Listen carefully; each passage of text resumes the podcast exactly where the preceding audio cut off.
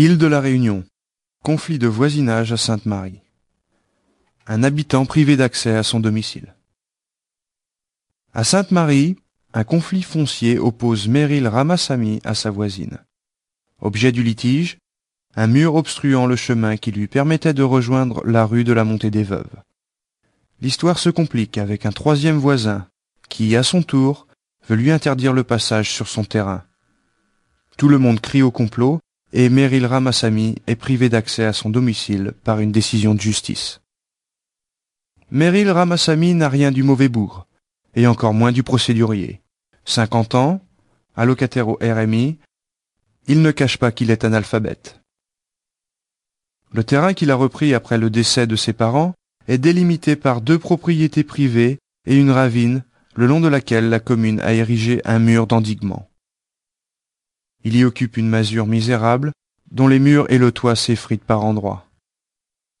Dans une dépendance voisine, il élève quelques poules faméliques.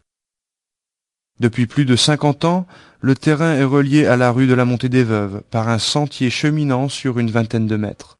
En 1994, pour être bien avec mes voisins, dit-il aujourd'hui, il autorise Agnès Razda à construire un mur le long de sa propriété. Une décision officialisée devant le conciliateur de la maison de droit de Sainte-Marie. L'ennui est que ce mur ferme le passage vers la rue de la Montée des Veuves, l'obligeant à un détour de quelques centaines de mètres pour rejoindre la grande artère par le chemin de la gare. Ne l'entendant pas de cette oreille, Meryl Ramassamy est bien déterminé à retrouver l'usage de l'ancien chemin. Un complot Associé à ses frères et sœurs, il fait procéder à des constats d'huissier et d'expertise, et se lance dans une longue suite de procédures judiciaires, qui viennent à bout de ses maigres économies. Tout en reconnaissant l'imprécision des divers titres de propriété, le tribunal d'instance de Saint-Denis a débouté en 1998 Meryl Ramassamy de sa demande, au motif qu'il avait accepté la construction du mur devant le conciliateur de justice. Mais pour Meryl Ramassamy, il s'agit d'un abus de confiance, car je pensais que ce mur ne me priverait pas du passage. Quoi qu'il en soit, le premier jugement a été confirmé le 1er décembre 2000 par la Cour d'appel de Saint-Denis. Cette décision met un terme à la discussion, plaide Agnès Razda, jointe hier par téléphone. Il n'a pas de travail, donc il passe son temps à nous embêter et à raconter n'importe quoi. De toute façon, il peut passer par le sentier qui va sur le chemin de la gare.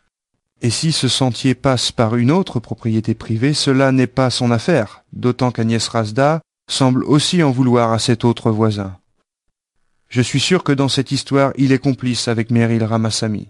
Un complot C'est aussi ce que pense Meryl Ramassamy qui croit, sans en connaître la raison, qu'Agnès Razda s'est liguée avec ce même voisin.